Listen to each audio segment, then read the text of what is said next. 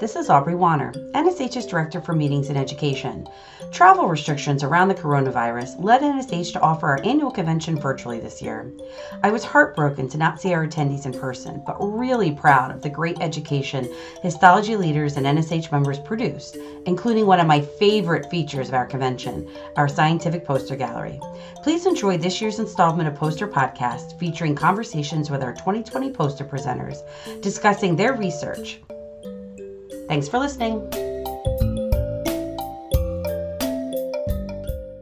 Hi, this is Connie. I'm with the NSH, and I am sitting with Mandy Blankenship and Jean Lanzanas talking about their poster, A Modified Procedure for the Preparation of Rodent Heart Sections using histogel infusion. Mandy and Jean prepared this poster for the 46th annual NSH Symposium Convention, and we are really excited to be talking with them a little bit more about it. So, welcome, Jean and Mandy. Thank you. Thank you. So, my first question for you is I'm going to give you the tough one right out of the gate.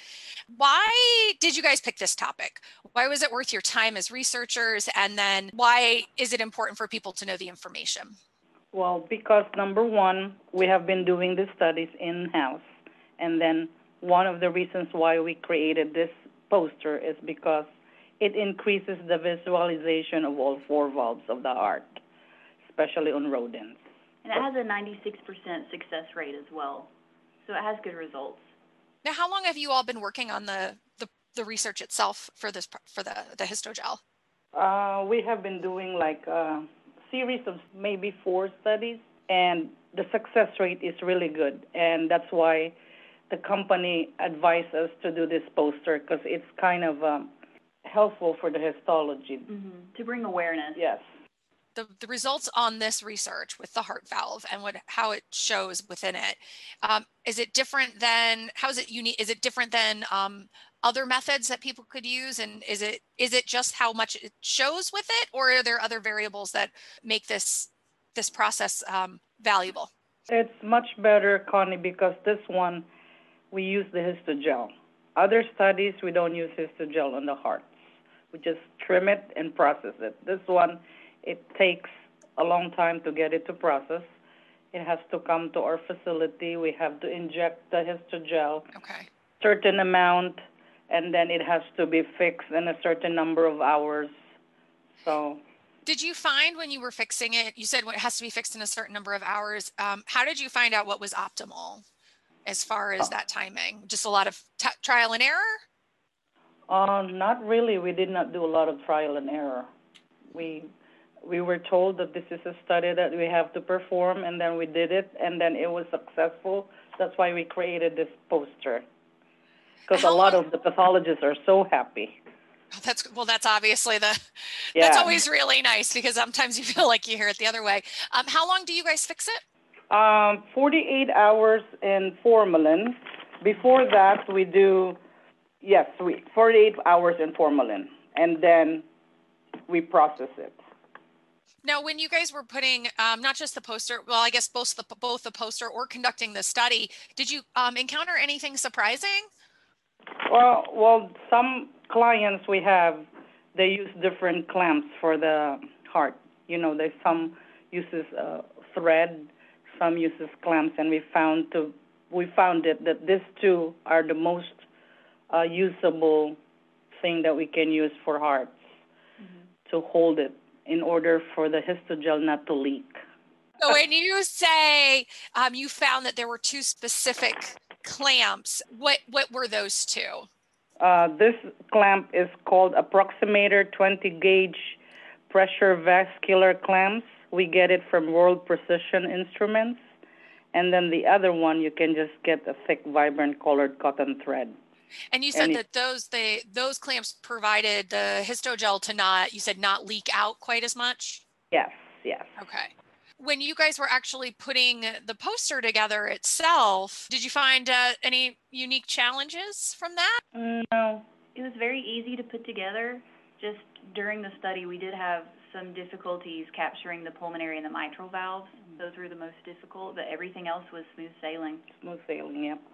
Now, when you say you mean like images of the pulmonary and the and the valve, or yeah. do you mean yeah, actual at time of live review? Mm-hmm. At time gotcha. of live review, yeah. Yeah, I mean, the photos are incredibly clear. And, um, you know, again, for somebody who's not a professional histologist, it's easy enough for me to follow and understand what you guys were doing. Is there anything that when somebody comes up to the poster, what's the first thing you want them to notice?